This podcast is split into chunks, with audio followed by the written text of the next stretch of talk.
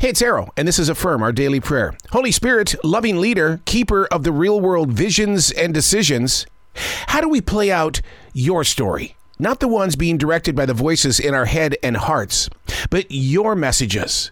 We keep telling ourselves that, hey, it's okay to rely on assumption. I think this is how we're supposed to do it. I wonder if I'm doing it right. See, it's the same old bout with doubt daily. So we're told to give it to you. Let God be the guide. When we take that step, where along the decision making do we grab that wheel again? That's where we need to find focus, to know what triggers us to jump ship.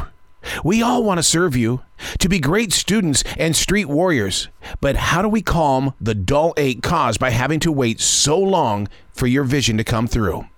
With you, Lord, we are not lost and we are not in fear. We are grateful for your everyday presence. I'm Arroe, sharing with you the wisdom required for tomorrow while the sun rises today.